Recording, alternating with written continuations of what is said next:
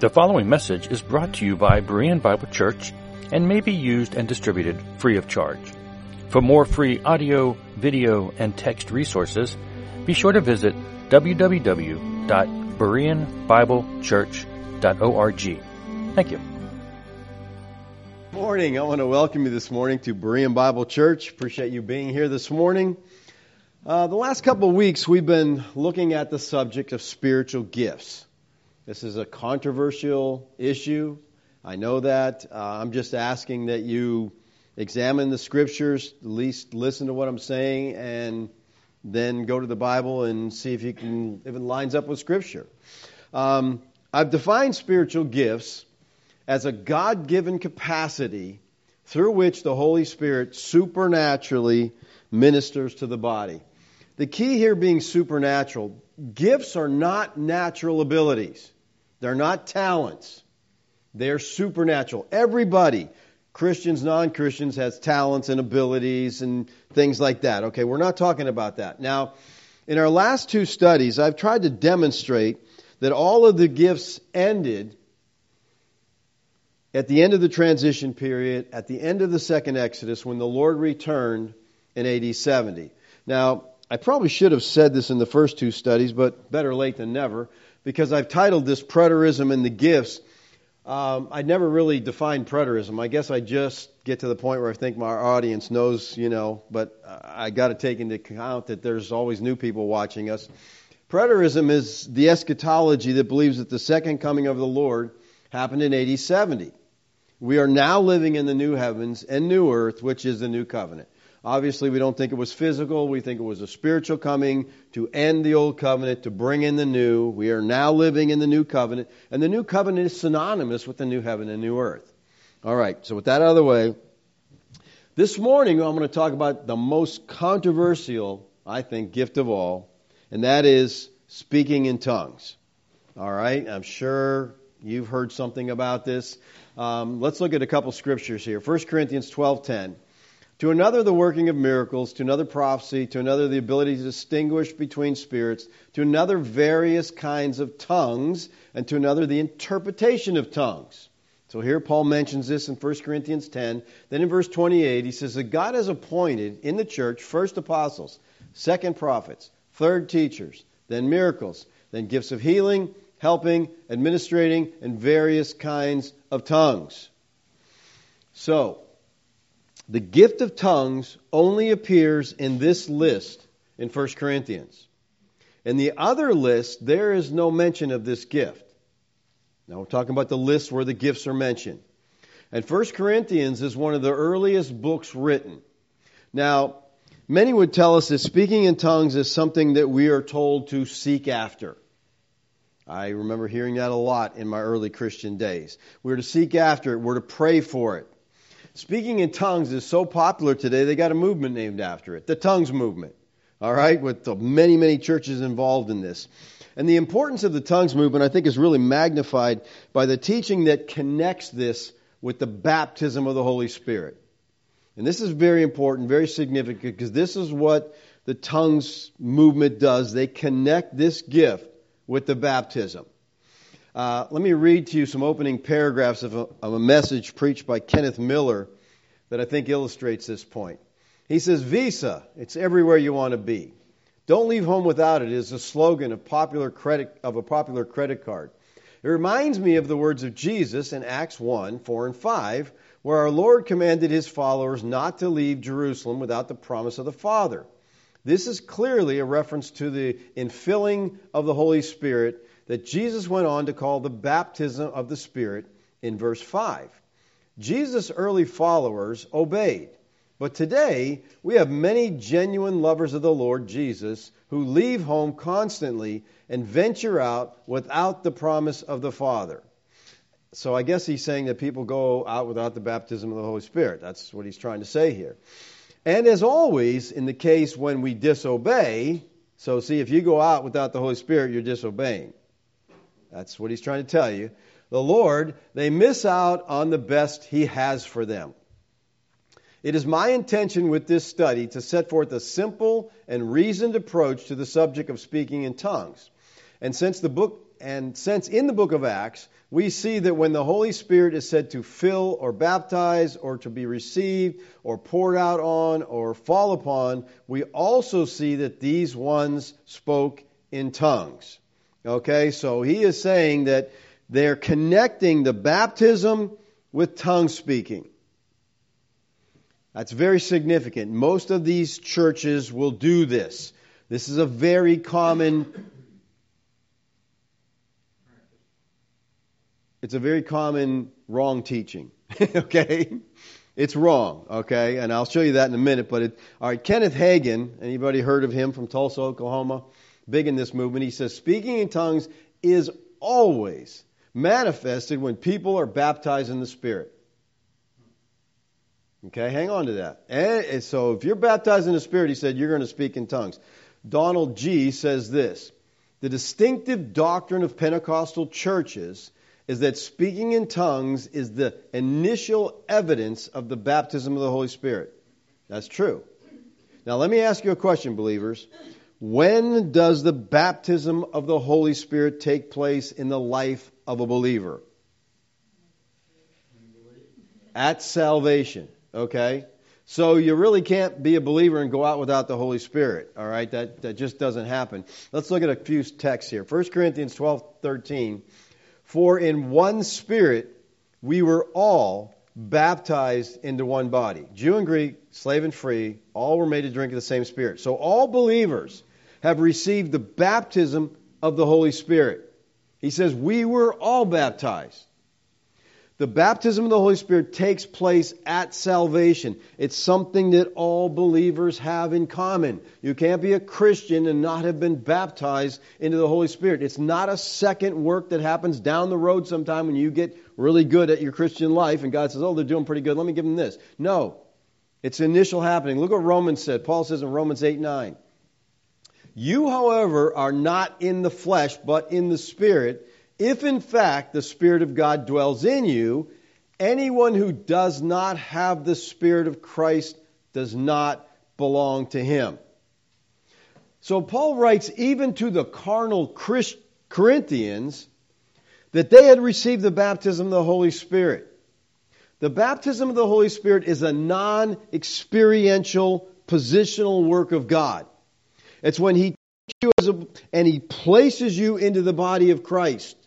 He puts us in Christ. He joins our life with His, and He becomes the source of our existence and strength. We are part of Him. To not have the Spirit is to not be a Christian. All right? But see, they want to take this baptism and they want to say, when this happens, the evidence is you'll speak in tongues. Therefore, if you're not speaking in tongues, they're saying, oh, you haven't been baptized. Well, if you haven't been baptized, you're not a Christian All right? You have to understand that. But they want to make it a second work of grace. So what, what Hagin said here, speaking in tongues is always manifested. That would mean that every believer speaks in tongues. But Paul said in 1 Corinthians, do all speak in tongues? And the implied answer is no. So, I mean, you got problems with Scripture here. Every believer does not speak in tongues. Now, as we study the subject of speaking in tongues, we find that first of all, there's relatively little said in Scripture about tongues. Compared with the tremendous amount of emphasis put on this movement in this movement today, it becomes very obvious that there's it's out of proportion to what the scriptures have to say.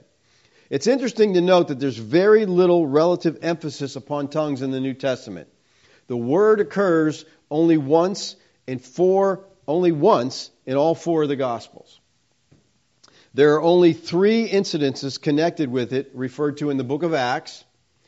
And in all of Paul's letters, it's only referred to in one letter, and that's in the letter of 1 Corinthians.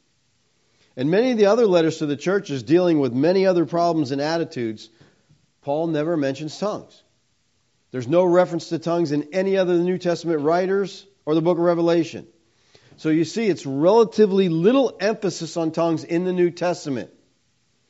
Now, what is the biblical meaning of this thing? What is this speaking in tongues? Let's see if we can answer that question by examining the scriptures. Let's get our answer from the scriptures.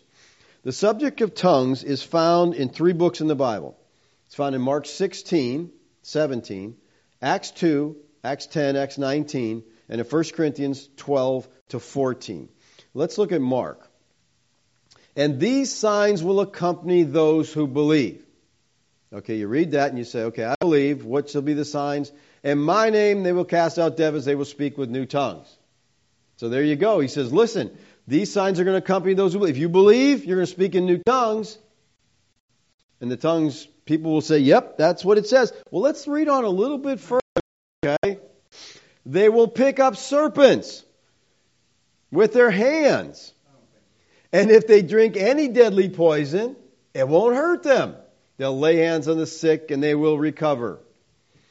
Now, almost all translations of Mark 16, if you look closely, they're going to have brackets around verses 9 through 20.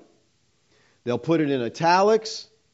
They'll have some sort of footnote that tells you there is some question about whether or not this was originally part of Mark's gospel. The majority of the New Testament scholars believe that verse 9 through 20 are not original. All right, so we have to take that factor in. All right. How many of you have believed? Put your hand up. Come on. If you believe, put your hand up. Okay? How many of you want to handle some snakes? Drink any deadly poison? Okay, I'm going to get you one. I mean, the text says if they drink deadly poison, it's not going to hurt them. Right?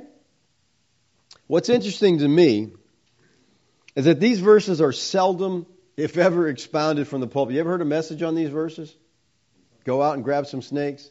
Go out in, you know, West Virginia, you might hear something like this, okay?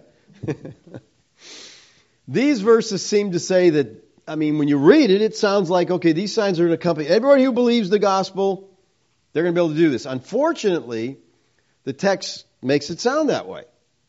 And the passage has been that understood that way by many people. So basically, it's saying as you go about preaching the gospel, these signs will immediately confirm that the faith of those who believe is genuine. They'll speak in tongues, they'll pick up snakes, they'll drink poison. The amazing fact is that for 20 centuries, millions of people have been converted, they have believed the gospel, and none of these signs have come from them. These things are to me strong reason to reject these last verses as not part of the original. Like I said, textual scholars will tell us that these, these are not part of the Scripture. You know, there's no other text in Scripture that promises you can handle snakes or drink deadly poison without repercussions. Back in 2012, Mark Wolford, who was 44 years old at the time, he was a West Virginia preacher. This is Mark. He's uh, handling here a timber rattlesnake during a service at the church uh, of the Lord Jesus in Jolo, West Virginia. Now, this would be part of their normal services. He would handle snakes to prove his faith in God.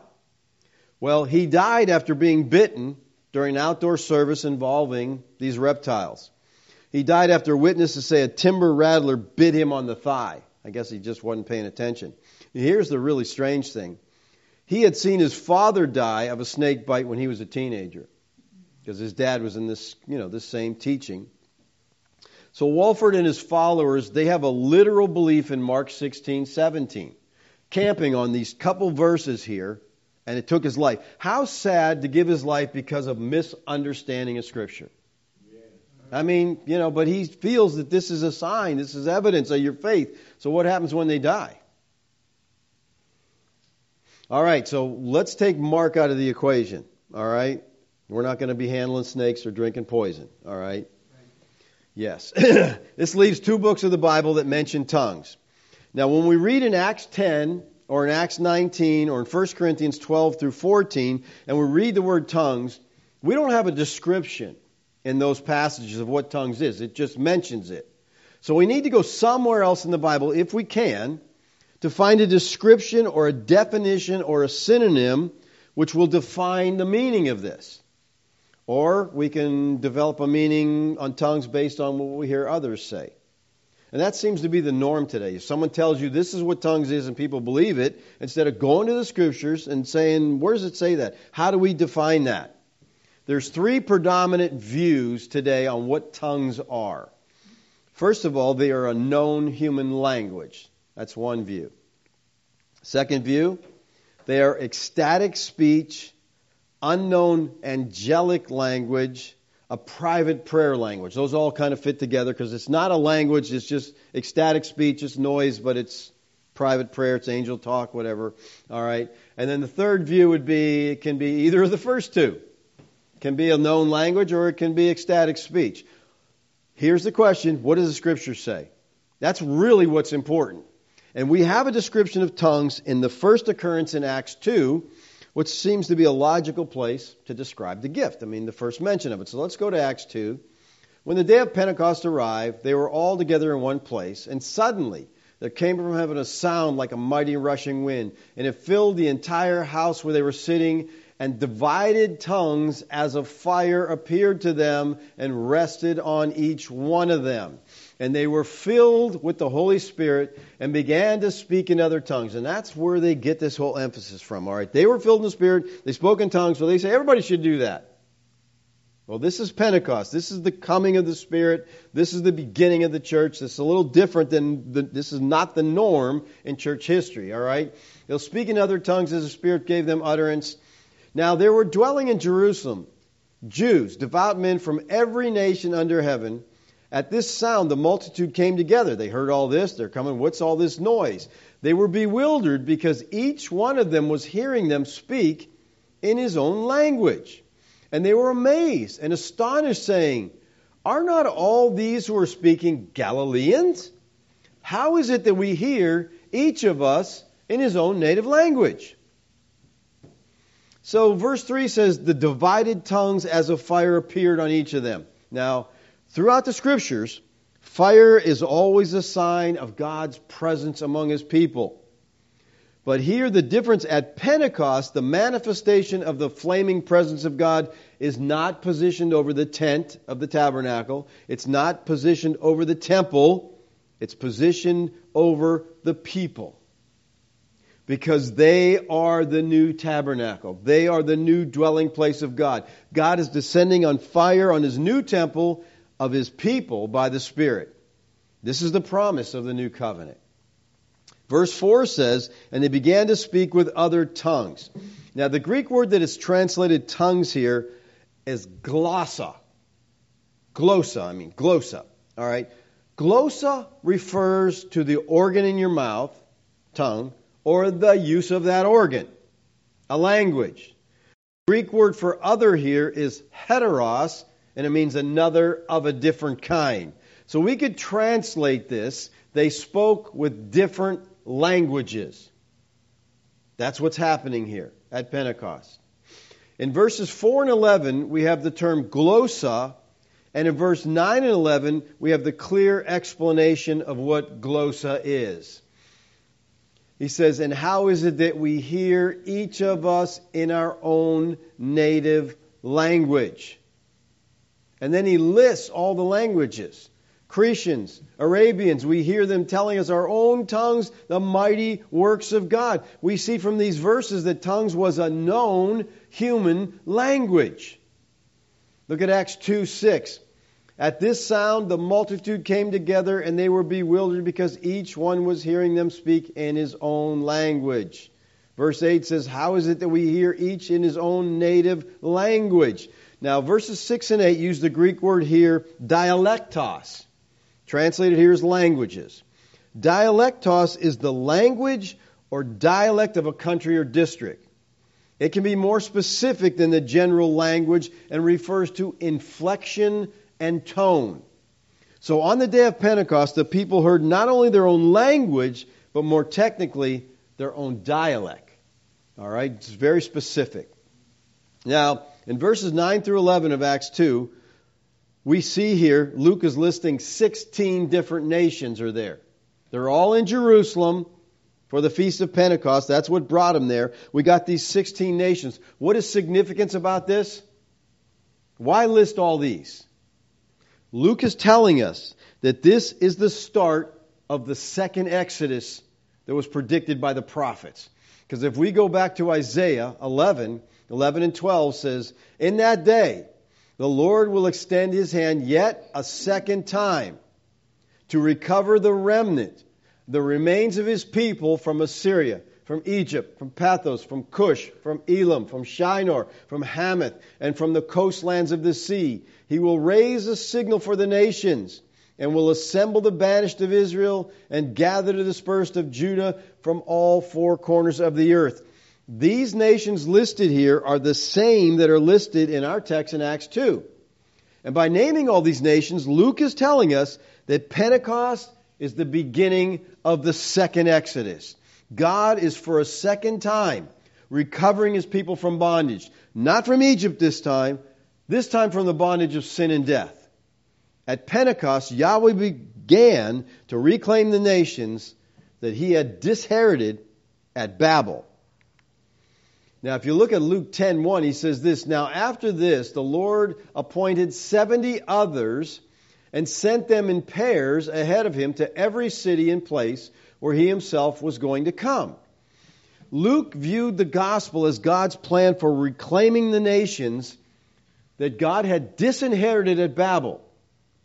And the number of disciples here in Luke 10:1 was meant to match the number of the nations in Genesis 10 that was disinherited. If you read Genesis 10, the table of nations, we have 70 nations. So here 70 are being sent out. It's telling us he is reclaiming the nations that were disinherited at Babel. Okay, back to Acts.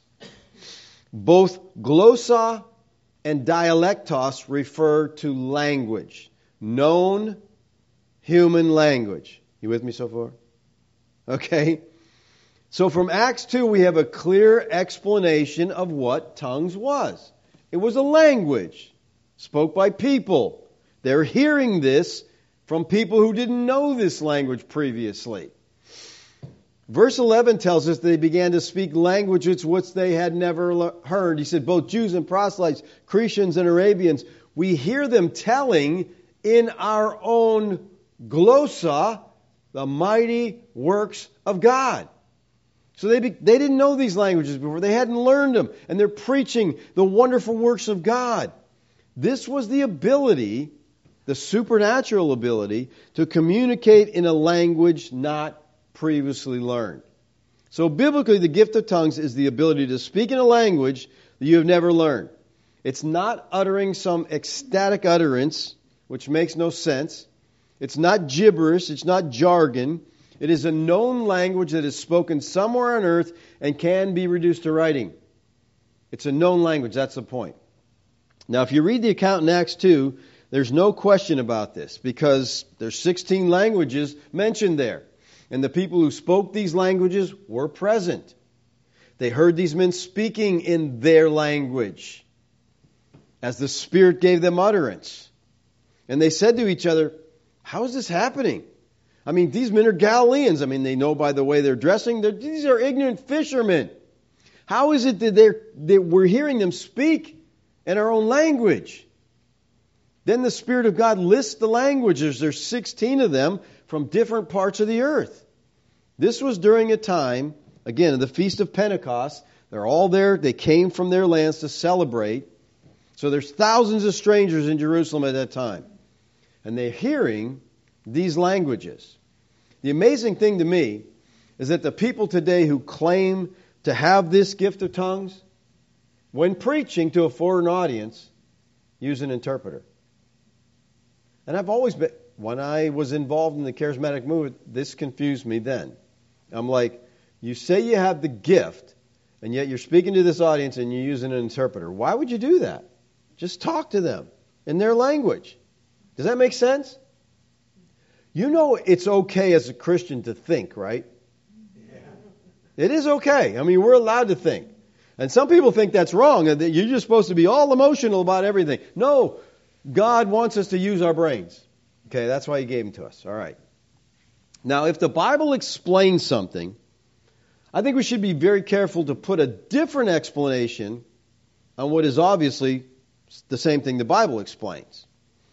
All the uses of tongues in the New Testament, glossa, there's 50 of them, they either refer to the physical organ in your mouth or to the use of that organ in speaking known human languages. All right? That's all there is. He says here various kinds of tongues. The word various is the Greek word genos. which means a family, a group, or a race or a nation. Now, linguistics use the term language families. You ever heard that? Language families. So the reference is to different kinds of languages. Now, let me ask you this Are there families of gibberish, of ecstatic speech? I don't think so.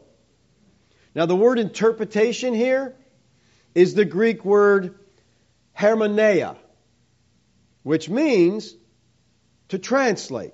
So what this is, is you take something in one language and you put it into its equivalent in another language. So if someone had the gift of tongues, someone had the gift to interpret that for people who didn't speak that language. You can't translate stuff that's not a language, all right? Now, since the word glossa is the same word used in Acts as is used here, this is glossa. He's talking about the gift of tongues. And we saw in Acts it's a known human language. That would make sense that he's talking about the same thing here. There's no reason to think this is something different. The gibberish and ecstatic utterance that we're seeing today is not biblical tongues. Now I know someone is going to say, well, it's angel talk. You've heard that, right? It's angel talk. They get that from 1 Corinthians 13:1. Paul says, if I speak in the tongues of men and angels, but have not love, I'm a noisy gong or clanging cymbal. So here we have angel talk, right? And some say that's what this is a reference to the tongues of angels. It's different, it's something else. Well, let me tell you this. Let me give you a little challenge here. Go through the scriptures and find every time an angel talks, and guess what he talked in? A known human language, because the people who they were talking to understood them. In Isaiah 6, Isaiah's in the throne room of God. It says, Then one of the seraphim, an angel, high ranking angel, flew to me, having in his hand a burning coal that he had taken with tongs from the altar. And he touched my mouth and he said, No, he said, Behold, this has touched your lips. Your guilt is taken away. Your sin has been atoned for. He spoke in a language that Isaiah understood. I guess it was Hebrew, okay? So he spoke a known human language. If you look at Acts 1:11, Acts 1:28, Acts 24:4, angels always speak in a human tongue. Remember when Paul was being transported to Rome on the ship and an angel appeared to him? He spoke in Hebrew and Paul said, "Oh, I get that. I know exactly what this angel is saying." There was no something different, you know. Now, do angels talk to themselves in some kind of angel talk? I don't know. but I know every time in the Bible when they speak, they speak a known human language. Now here's the deal. In 1 Corinthians 13, 1 through 3, Paul is using hyperbole. He is exaggerating his point and saying, even if I could do these things, it wouldn't matter if I don't have love. He's just stressing the importance of love. So, biblically, what are tongues? Well, biblically defined, Tongues was the supernatural ability to speak in a language, a known human language, you had never learned. All right, now that we understand the biblical meaning of tongues, that's what it is, not gibberish, not angel talk. Let's see if we can discover what was the purpose of this? Why was it happening? What's the purpose of tongues? This, what's the purpose of this known human language? Was it so we could preach the gospel to foreigners? We just saw that. That's what happened in Acts. But that's not the primary meaning of use of this thing. All right? Look with me at 1 Corinthians 14. Paul tells us here, and he really gives us the only direct statement regarding the specific purpose for tongues. He says, In the law it's written, by people of strange tongues and by the lips of foreigners, I will speak to these people. And even then, they'll not listen to me, says the Lord. Thus, tongues are a sign, not for believers, but for unbelievers. While prophecy is a sign for unbelievers, not for unbelievers, but for believers. So tongues, he says, was to be a sign for unbelievers. So if anyone thinks he has the gift of tongues today, he needs to deal with the reality of that statement. And I think he'll be forced to reconsider just what it is he does have. This is the primary purpose of the gift of tongues. Verse 21 here is quoting Isaiah 28, 11, and 12. And in verse 22, Paul is applying it to the time of the Corinthians and telling them that if tongues were a sign in the time of Isaiah, they were still a sign. Tongues are not for believing people, they're for unbelieving. In verse 21, this people here refers to Israel. Tongues was specifically a sign for unbelieving Israel. Isaiah 28 is a warning of judgment. And verse 21 refers to the Assyrians, which the people would hear if they rejected Isaiah's message. Look at Isaiah 28:11. For by people of strange lips and with a foreign tongue, Yahweh will speak to this people, Israel. And here he's talking about the Assyrian tongue was a sign of judgment to the generation of Israelites who were rejecting, rejecting the Word of God. So Paul explained that tongues was a sign of coming judgment for rejecting Yeshua, the Messiah, and the gospel of grace. He says, You will hear sign, you this sign of an unknown tongue, a sign of judgment. Moses gave the following warning in Deuteronomy. Yahweh will bring a nation against you, again, talking to Israel, from afar, from the end of the earth, swooping down like the eagle, a nation whose language you do not understand. Again, they're hearing this foreign language. In Jeremiah, Yahweh says this Behold, I am bringing against you, again, speaking to Israel, a nation from afar. O house of Israel, declares Yahweh. It is an enduring nation. It is an ancient nation, a nation whose language you do not know, nor can you understand what they say. In the Old Covenant, Yahweh had clearly pointed out to the people of Israel that when they were going to be judged, they would have a sign. And that sign was that they would hear a language that they couldn't understand. And when they are at Pentecost and they began to hear these languages on the day of Pentecost, every Jew who knew the scriptures would have had to recognize this as a sign of judgment. We're hearing this unknown tongue. It's a sign of judgment. Judgment is imminent. Look at Acts 2 12 through 16. And we're all amazed and perplexed, saying to one another, they're hearing these tongues, they say, What does this mean? But others mocking said, They're filled with new wine. But Peter, standing with the eleven, lifted his voice and addressed them, Men of Judea and all who dwell in Jerusalem, let this be known to you, and give ear, to my words, for these people are not drunk, as you suppose, since it's only the third hour of the day, but this is what was uttered through the prophet Joel. Peter says, We're not drunk. What you're seeing is a fulfillment of Joel's prophecy, and then Peter quotes from Joel and in the last days, okay, that's when this is going to happen. It shall be, God declares that I will pour out my spirit on all flesh. Your sons and your daughters shall prophesy. Your young men shall see visions, your old men shall dream dreams. Even on my male servants and female servants in those days, I will pour out my spirit and they shall prophesy. Now, the term last days describes the period of time between the birth of Christ. I, most people have no problem with identifying the beginning of the last days. Most everybody has a problem identifying the end of the last days. Because to most churches, most preachers, they're still in the last days. Which means the last days have lasted for over 2,000 years. Now, if you read Scripture, you should understand that the last days are the last days of Israel Israel at this time had only been in existence about 1600 years. So, how did their last days exist way longer than their whole initial existence? Last days are usually a shorter period because it's the end time. It's the last days. Listen, this is the last days, not of the church. The church has no last days. The church has an everlasting covenant. This is the last days of Israel, the old covenant. And this is the destruction of Jerusalem. The last days of the house of Israel. That's what we have to understand. And that's what Joel's prophecy is a fulfillment of. They were here, he says. The last days are upon us. Judgment is coming. Now, the term all flesh here refers to Jew and Gentile. Israel was being judged and the gospel was being taken to the Gentiles. That's what Paul says in Romans 11 11.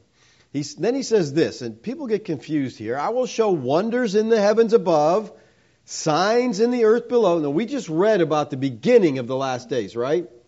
Now, this is still talking about the last days, but this is the ending of the last days. This is the covering a 40 year period. I'm going to show wonders in the heavens, signs in the earth below, blood, fire, vapor, and smoke. The sun shall be turned to darkness, the moon to blood, before the day of the Lord comes. And most people see that the day of the Lord. Okay, this is the end of the, this is the end of the earth. He says, "Great and magnificent day! It shall come to pass that everyone who calls on the name of the Lord will be saved." Now, most people read this and they say, "This is speaking of a future judgment to us well, the whole world is going to be destroyed. It sounds like that, doesn't it? If you read this and you're not familiar with the first three quarters of the Bible, then you'll get confused. But if you are familiar with the first three quarters of the Bible, they got this language. It was used all through the prophets. Let's go back to Isaiah 13, 9, 10. Isaiah uses the same language. Behold, the day of the Lord. There we go again. The day of Yahweh. It comes cruel, with wrath and fierce anger. This is a day of judgment. You can pick that up from the language. To make the land a desolation and to destroy its sinners from it. Now, watch what he says. The stars of the heavens and their constellation will not give their light. The sun will be dark at its rising, and the moon will not shed its light. Well, that sounds like the end of the world, doesn't it? But you know what this is talking about? This is talking about the fall of the nation Babylon and it's falling to the Medes. The Medes destroyed Babylon. These events did not literally take place, but if you were a Babylonian, guess what? The lights went out. Your world ended because the Medes conquered them and destroyed it. So this is figurative language predicting the destruction of Jerusalem, the destruction of a nation. Here it's talking about Babylon. In our text in Acts, it's talking about Jerusalem. The light of Israel was distinguished. The old covenant era was through. And again, we just we have to take the language from the New Testament and find out what it means from examining the first three quarters of the Bible. Tongues was primarily a sign of judgment to unbelieving Jews. All right? We have to understand that. Secondly, when tongues were interpreted, they would edify believers. All right, it's a sign for unbelievers, but if you interpret them, believers can be edified. Let's look at 1 Corinthians 14, 26 through 28. What then, brothers? Talking to the Corinthians here. You know, this is a bunch of messed up group here, okay? If you could do it wrong, they were doing it wrong. When you come together, this is come they're coming together to worship. Each one of you has a hymn, a lesson, a revelation, a tongue, or interpretation. He says, let all things be done for building up. So you come there, you got a tongue, well, it's got to be used to build up. Now, if anyone, he says, speaks in a tongue, let there only be two or three at the most.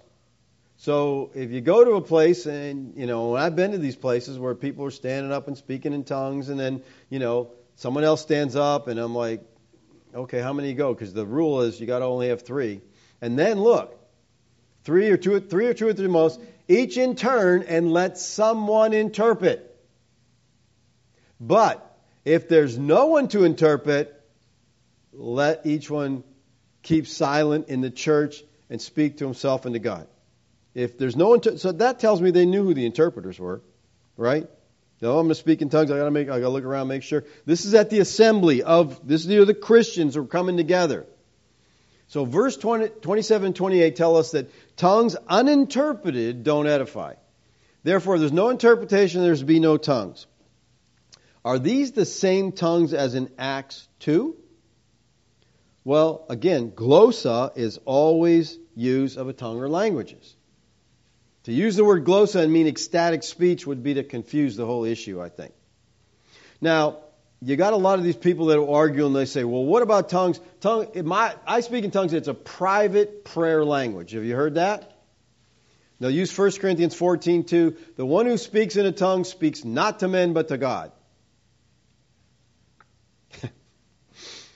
See, it says they're speaking to God, so they're, they're saying, see, it's a private prayer language. No, Paul is not praising them here. He's saying, listen, only God can understand you, what you're saying. Nobody understands that. To men, it's a mystery because it's uninterpreted. The biblical gift of tongues never occurs in private.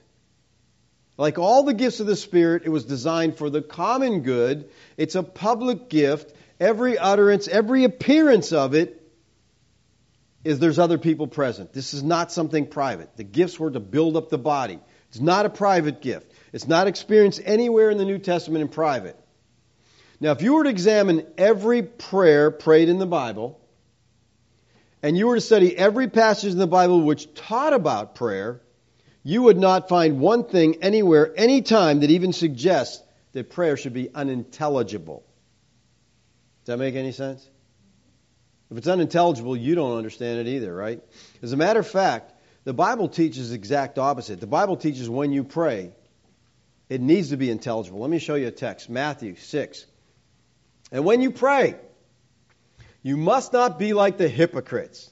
For they love to stand and pray in the synagogues and at the street corners, that they may be seen of others. You know, they want everybody looking at them. Look at me, I'm praying.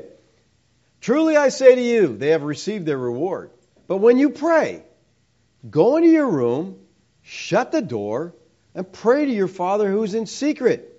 And your Father who sees you in secret will reward you. And when you pray, do not heap up empty phrases as the Gentiles do. They think they're going to be heard for their many words. Don't be like them.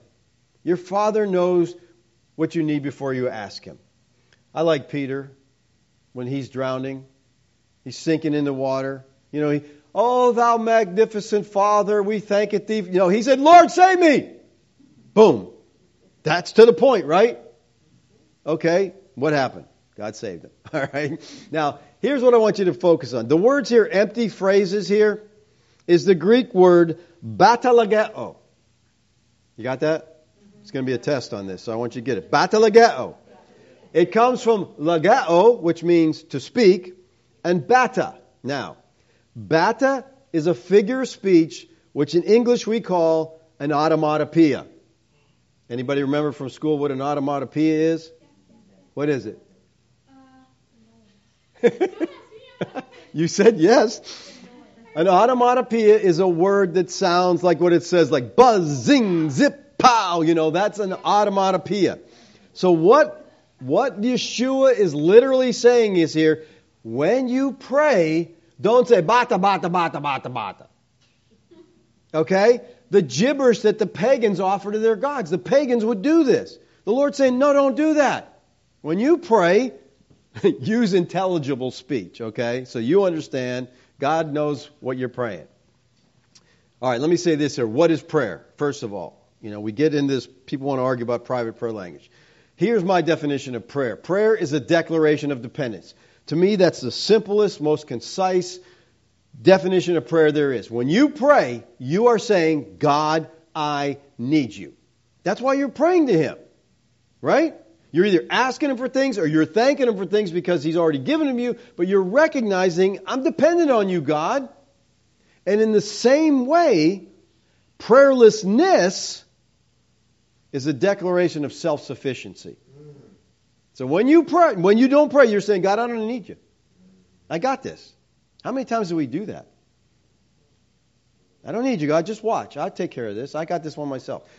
No, prayer is a declaration of dependence. And man, we are dependent on God whether we realize it or not. So we should always be praying that. I'm dependent upon you. Need you. Help me. Listen, you don't pray in gibberish because if you do, you have no idea what you're saying to God. It's just noise. 1 Corinthians 14:22 says tongues tongues are a sign, not a private prayer language. So we've seen the meaning of tongues. It was a known human language. We've seen the purpose of tongues, it's a sign of judgment. Now let's deal with the duration of tongues. How long does it last? Well, our text tells us in 1 Corinthians 13:8, love never ends. As for prophecies, they're going to pass away. As for tongues, they will cease. As for knowledge, It will pass away. And I know people want to argue, we still have knowledge, so we still have tongues. This is not talking about just knowledge in general, okay? Knowledge passed away from the government. There's no question about that, all right? But this is the gift of knowledge, the gift of understanding things that wouldn't be known otherwise, all right? That's a special gift. For we know in part, we prophesy in part, but when the perfect comes, the partial will be done away. Now, hopefully, in the last two messages on this subject, I've demonstrated that all the gifts ended in the first century. Based on Paul's words in this passage, the only question as to whether or not the gift of tongues exists today, as it did in Bible t- times, is a matter of timing. All right? He says, when the perfect comes, the partial will pass away. Has the perfect come? If it has, then tongues have ceased. But if the perfect has not come yet, then tongues have not ceased, and God has meant for tongues to continue throughout the centuries as a normal practice in the church up to our present day. But I believe the perfect here has come because the perfect refers to the maturity of the body of Christ, which happened at the second coming of Christ in AD 70, bringing in the destruction of the old covenant in Israel, ushering in the new heavens and new earth, which closed the canon. All those things. We talked about that last time. They all connect. They're all connected. Tongues are a sign of judgment. Once judgment fell on Israel, the gift would have no significance at all. And judgment fell on Israel in AD 70. The temple was destroyed. The sacrifices came to an end. They have never since offered sacrifices. When they got back into the land after the Babylonian captivity, you know, when Ezra issued a decree, or King Cyrus issued a decree and said, You can go back to Israel. When they got back there, one of the first things they did was to begin to sacrifice again. Because that's, that's the religion, that's the, how they worship God. Well, since AD 70, they've never sacrificed an animal. It's done, it's over, it's finished. Now, history records. Let's, let's think about history for a minute here, all right? History records that the gift of tongues ceased in the apostolic age. Now, as a young Christian, I was trying to understand this gift of tongues. I studied the history of the church in regards to prayer and tongues, and I found that the first revival of tongues within the confines of the evangelical church of Yeshua since the apostolic age was in 1901 at Azusa Street Mission in of no other place but California. If it's weird, it starts there, okay? Then it drifts across the coast, all right? So my question was, where had it been for 1800 years? Yeah. 1 Corinthians 13:8 says that tongues will cease. It never says they'll cease and then they'll start up again. The post-apostolic fathers discuss the gift of tongues. They don't discuss the gift of tongues. They never talk about tongues. It's nowhere found in any of their writings. Clement of Rome, he wrote a letter to the Corinthians in AD 95 discussing all their spiritual problems, and he didn't even mention tongues. I think these things are significant. We've got to pay some attention to this. Justin Martyr, who lived from AD 100 to 165, he wrote much, but he never mentioned tongues. He even made a list of spiritual gifts, but they didn't include tongues. Origen, who lived from AD 185 to 253, in his apologetic against Celsus, explicitly argued that the signs of the apostolic age were temporary and that no contemporary Christian exercised any of the ancient gifts. Chrysostom, AD 347 to 407, in his homilies on 1 Corinthians, he comments on chapter 12. He says this This whole place is very obscure, but the obscurity is produced by our ignorance of the facts referred to and by their cessation, being such as they used to occur, but now no longer take place. He says, We don't, we don't know what these things are because we don't see them. Augustine, who lived from 354 to 430, he comments on Acts 2 4. He says this In the earliest times, the Holy Spirit fell upon them that believed, and they spoke with tongues. These were signs adapted to the time, for there behooved to be that beckoning, and it passed away. So the greatest theologians of the ancient church considered the gift of tongues to be a remote practice. Now, to be fair, there were some supposed occurrences of tongues since the apostolic age by a man named Montanus from Phrygia. Now, Montanus had two female priestesses, Prisca and Maximilla, and they are said to spoke in ecstatic, ecstatic utterances, which really wouldn't be the biblical gift of tongues anyway. But Montanus also claimed to be the Holy Spirit, and he was thrown out of the church as a heretic. So, not a good example to use Montanus, okay? After Montanus, the next eruption of ecstatic speech wasn't until the 17th century.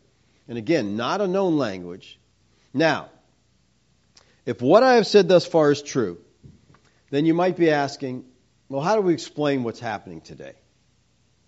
Right? I mean, there's people doing this, right? There's people, you go to some of these meetings and you see the, wow, you know, we, we, when I was stationed in Memphis, Tennessee, my brother came to visit. He was on his way back from Florida, and he found Kathy's sister in Florida and brought her with him and another friend. And so they were all at her house. So I had just heard about this church called the Rose of Sharon in the hills of Tennessee.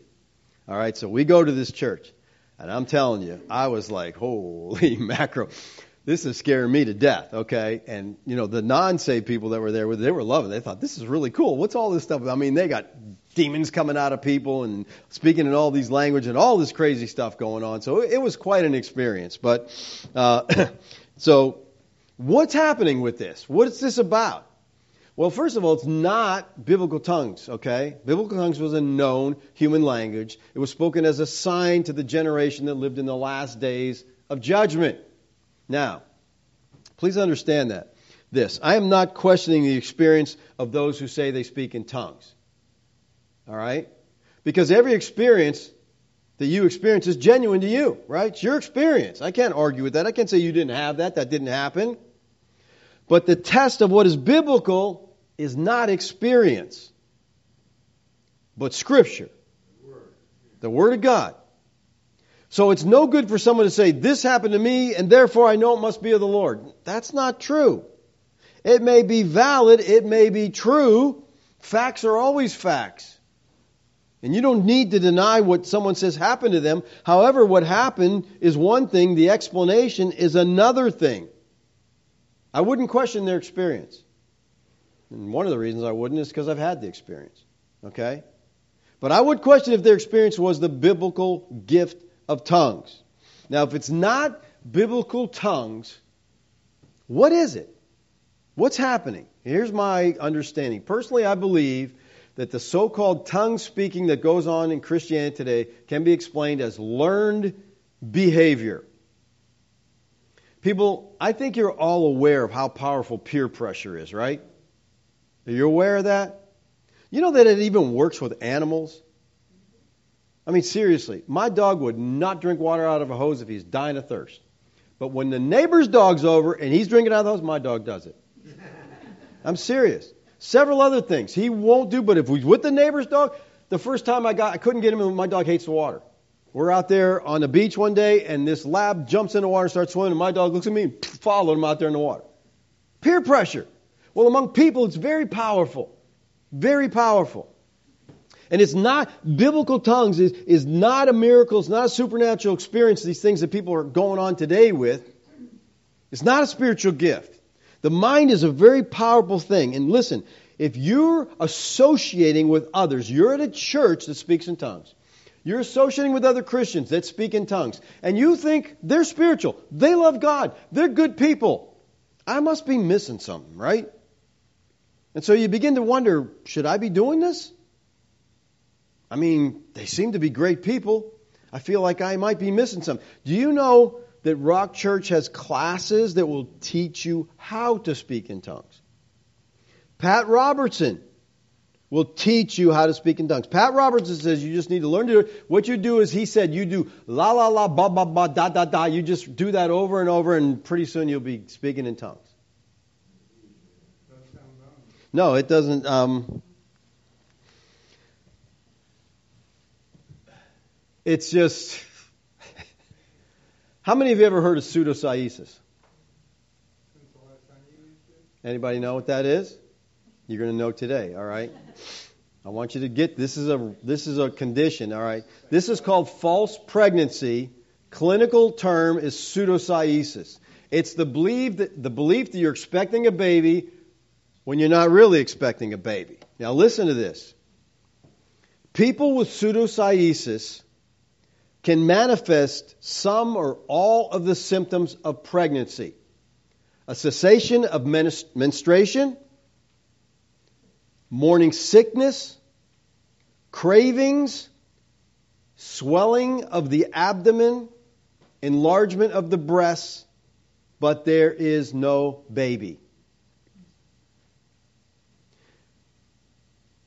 They tell us that the most common cause of pseudocyesis is that a woman has such an intense desire to be pregnant that she convinces herself that she is.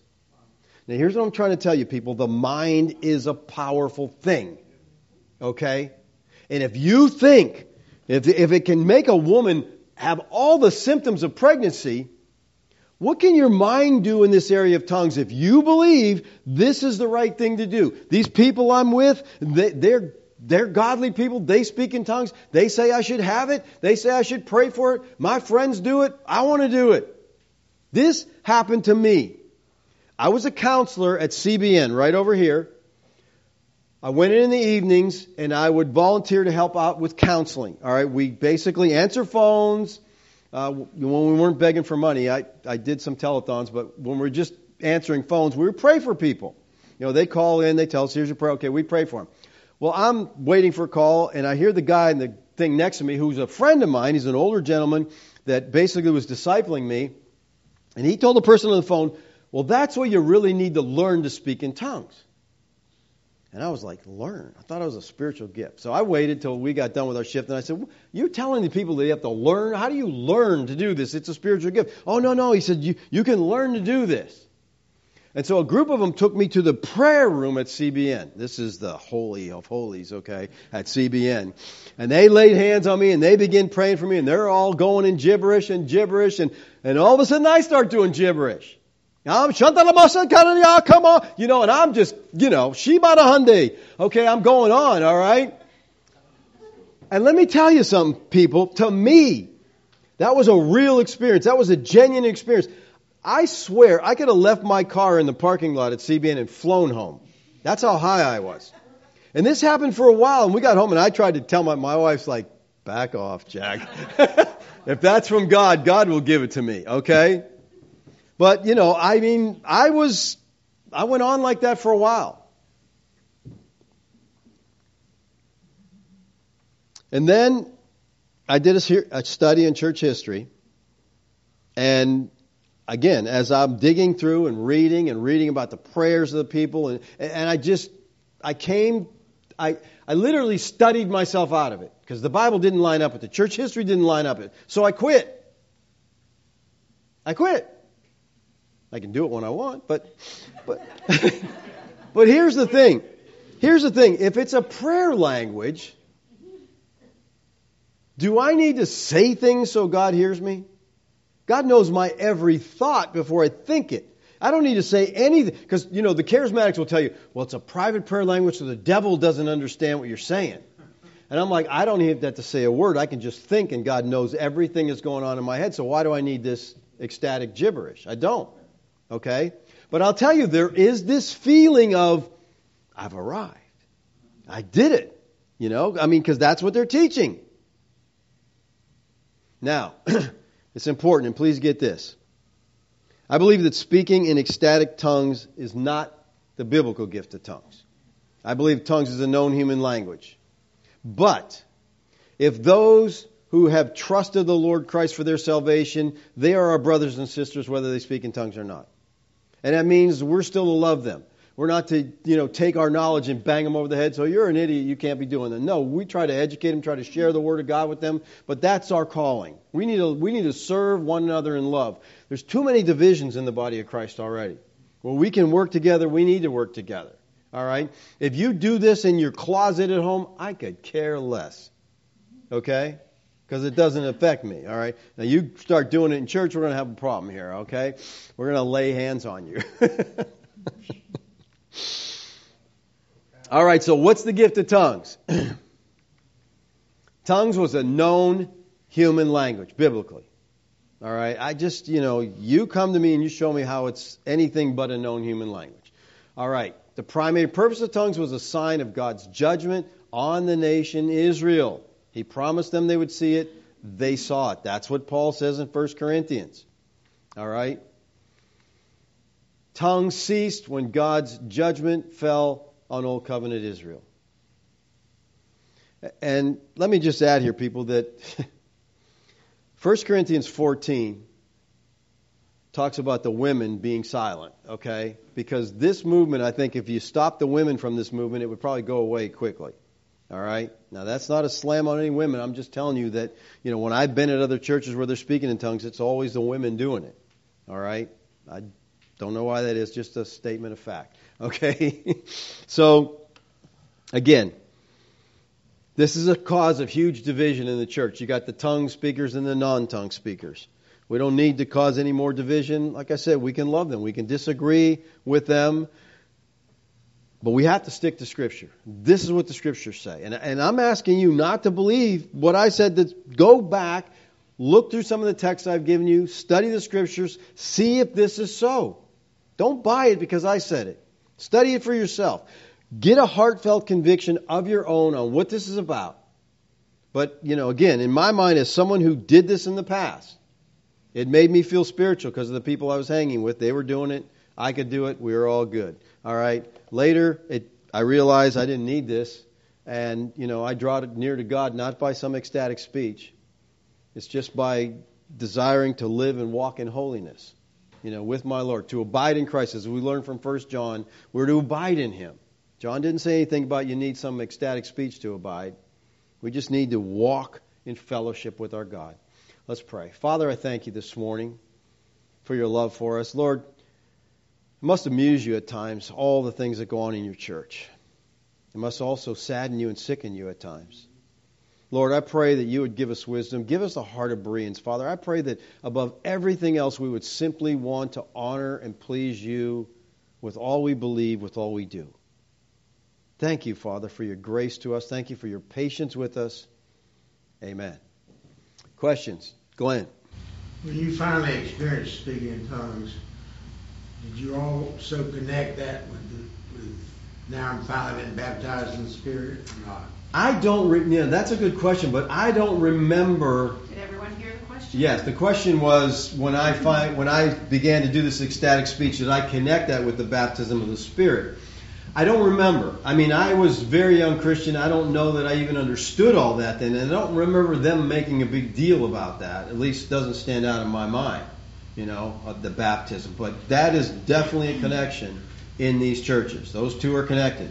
When I spoke in tongues as a young man, I felt like, again, in the background I had and, and the company I kept, I felt like that I had finally received the baptism of the Holy Ghost because at Pentecost they spoke in tongues. Right, exactly. And at Caesarea they spoke in tongues. And and um, so for many years I held out that you didn't have the spirit until you spoke in tongues. I later gave that up, certainly. But um, um, I just wondered if you felt like you, in other words, I, when I finally spoke tongues, I felt like I was finally saved. The Bible says if you don't have His Spirit, you're not His. Well, but I finally got it. Yeah, and you were were you a preacher at that time or no? No, this was before I guess you. I may have preached some. Okay. Teenager, but not you know. So you were an unsaved preacher. Finally got it. Finally got it. Yeah. Well, that's the thing. Again, and, people. And most, of, most of my church never spoke in tongues, and I always held it out to them as needing to because that's a sign you have received the Spirit. And when I finally saw the light and preached a sermon one Sunday morning called The Simplicity of the Gospel, believe in the Lord Jesus Christ, and thou shalt be saved. And even Acts 2.38, repent and be baptized in the water and name of Jesus, and ye shall receive. Right. No questions about it. and I freed the people from that burden, mm. we had a revival for six months. Amen. Yeah. The truth will set you free. The truth will set you free. And see, people, this is this is one of the teachings of this movement. The, the baptism of the Spirit they view as a second work of grace. Some of them. Some of them believe you're not even saved until you get that, which you're not if you don't have the baptism of the Spirit. But they connect it with tongues, and those two go together. So if you don't speak in tongues, that's the evidence you haven't been baptized. And the faith is, doesn't really play in there that much, you know. But again, I don't remember them teaching this is the baptism. I just remember that I felt I was spiritual now because I had what the spiritual people had, and you know we were in this little group that were spiritual, you know, and uh, yeah, my wife she was just been patient through a lot of different moves. Okay. Well, there's always a real problem with me in my church. Some of my most wholesome Christians, the folks closest to the Lord, the most dedicated people, He'd never spoken tongues. And here I was saying, "You're still lost." It was a great conflict. Right. Yeah. Trouble in my heart. And that conflict goes on today, man. There's people out there that are struggling in those churches, feeling like I just don't have it, you know, and I Again, that's why the Rock Church has a class to teach you how to do it. And that was always so. I mean, if God's going to do it, how are you going to teach somebody to do it? I, I, I know that's where I was at. I'm like, how do you teach a spiritual gift? You know, Can, I'd rather teach me healing. I'd rather have that one. Yeah, okay? what aren't the other things benefits? And there are churches today that are anticipating the restoration of these gifts, and they, they're just waiting, waiting, waiting until somebody can have the gift of healing and take care of six folks and, and all those things. But you don't see it. That I mean, if the gifts are for today and somebody has them, then let's see some works. Exactly. Let's see it. You know, not not healing someone of postnasal drip. Okay. Mm-hmm. I want to see an arm put back on. I want to see someone who's never walked for 38 years jump up and walking and leaping and praising God. Okay? Biblical healings. I remember when I was driving for Norfolk Christian Academy, uh, driving a little school bus for little kids, and one of, I'm not sure if it was a teacher or just somebody that I knew, uh, after I dropped the kids off, she comes on my bus and lovely person and was very in her heart, you know, she was very sincere. But she wanted to know if I had the gift of the Spirit. And and and I said, well, I, I believe I'm a, a believer, so I believe I have the Holy Spirit. Oh, but do you speak in tongues? Mm-hmm. And so I remember as a young Christian walking away from that thinking, maybe I'm not a believer. But so it can be damaging to some people. But yeah, I think it definitely can be damaging. Hold on a minute, Gary. I, I got a question here. It says, You mentioned unknown languages ceased in AD 70, but could that have been a one time event in Acts? Are these scriptures that these unknown languages continue until AD 70? Are there scriptures that, well, no, but it happened in the church. That's why Paul's writing and he's giving regulations on how to do this. You know, make sure there's an interpreter, two or three at the most, and Paul's giving in Corinthians, the only place really dealing with it, regulations on on what they're supposed to do. We don't know when it faded out exactly.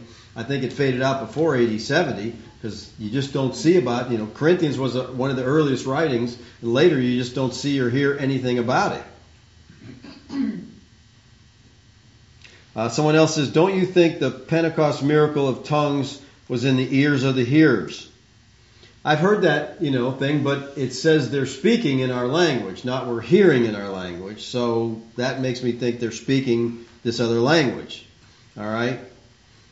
And was it a sign to the unbelieving of the impending judgment? Yes, I think that was the sign. It was a sign to the Jews who were there at Pentecost because God had spoken to the Jews. He'd always told them about this judgment of unknown language. You're going to hear these unknown languages when you're being judged. So I think that the Jews there, when they heard this, they're like, well, we're hearing him speaking, you know, the gospel, but this unknown language thing reminds us of what the Lord said. Uh, this is for you, Veronica. Is it possible for Veronica to provide the websites for the articles she presented today and the website where the people can report injuries and or deaths. Thank you. Yeah. Yes, we'll get back with you specifically on that. Anybody else that wants it, let me know. Uh, I think that Gary, you had a question? Well, I was just going to say that I get this out. The tongue speaking movement was a curse to my mother. And she didn't have it. She wanted it so bad, and it just about wrecked her faith. I know that that's the sad thing. See, we're making haves and have-nots. The have-nots are the people that just not speaking in this language, and so they they don't count. They're not important. Jeff, The question that somebody asked about the being in the ears of the hearer made me, because I brought this up with, uh, on the side note questions with Bob and Dan, because I was wondering, because there's two ways, and, I- and I think in looking at the scripture, so you have sixteen, diff- you just, let's, let's use around number sixteen different people hearing language.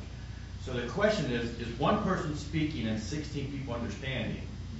But the verse does say the tongues came upon them, and they began speaking in tongues, and the people heard their language. So we kind of come to the conclusion, or maybe the assumption, that you've got a bunch of people talking different languages and a bunch of people hearing them, and not one person getting up and speaking some alien language that 16 can hear, which would be in the ear, because Right. then you've got 16 different people understanding one language. But it seems from the text, because it wasn't until after that that Peter stood up. Because I guess when you just kind of remember from history, you kind of think Peter stood up, started speaking in tongues, and everybody started hearing in their own language. But it seems like all the people were speaking, the commotion, the people came over, and all of a sudden they're all hearing the people say the same thing in different languages. So and if that's in fact the way it went, okay, that you have a bunch of different people, so you're hearing the gospel in your own language, but you're also hearing stuff you don't understand.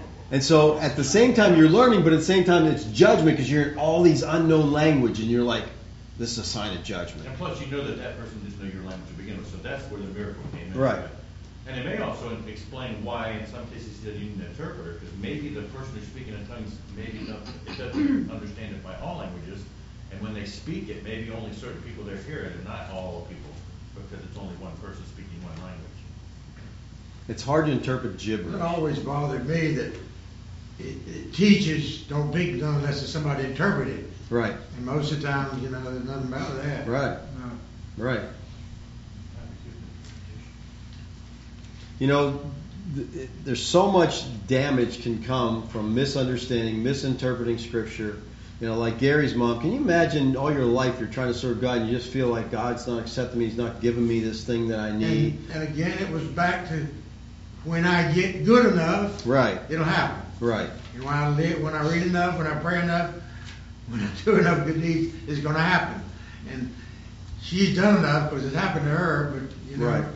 What's wrong with me? It was. And we talked about this pastor from West Virginia. You know, he dies. He watched his father die because of his misunderstanding of Scripture.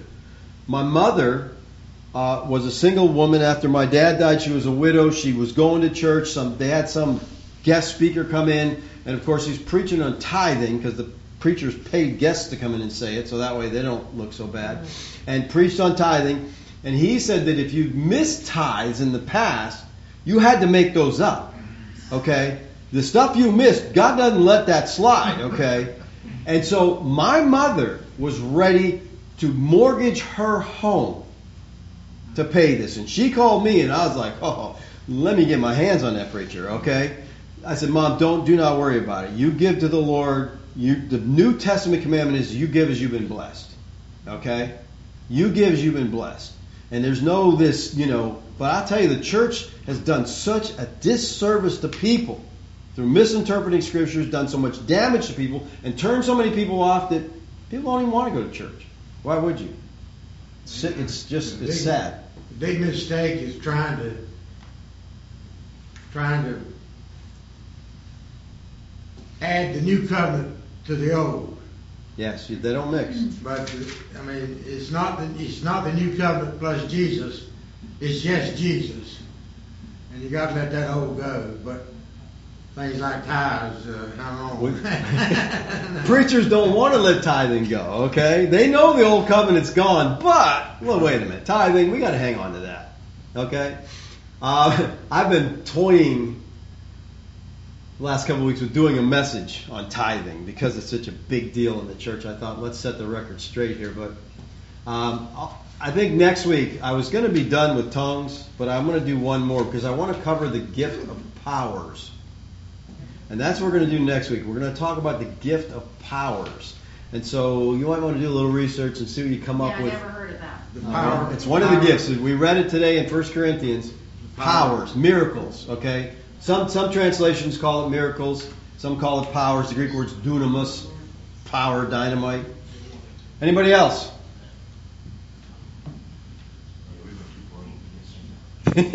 All I know is I, I've told several people that, uh,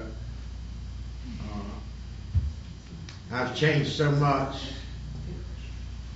and there's still a lot wrong with me. I just hope the Lord keeps changing me until I see everything like He does. That's all I You will one day. Amen. And see, that's the goal, people. We should always be learning. We should always be growing. We should always be changing.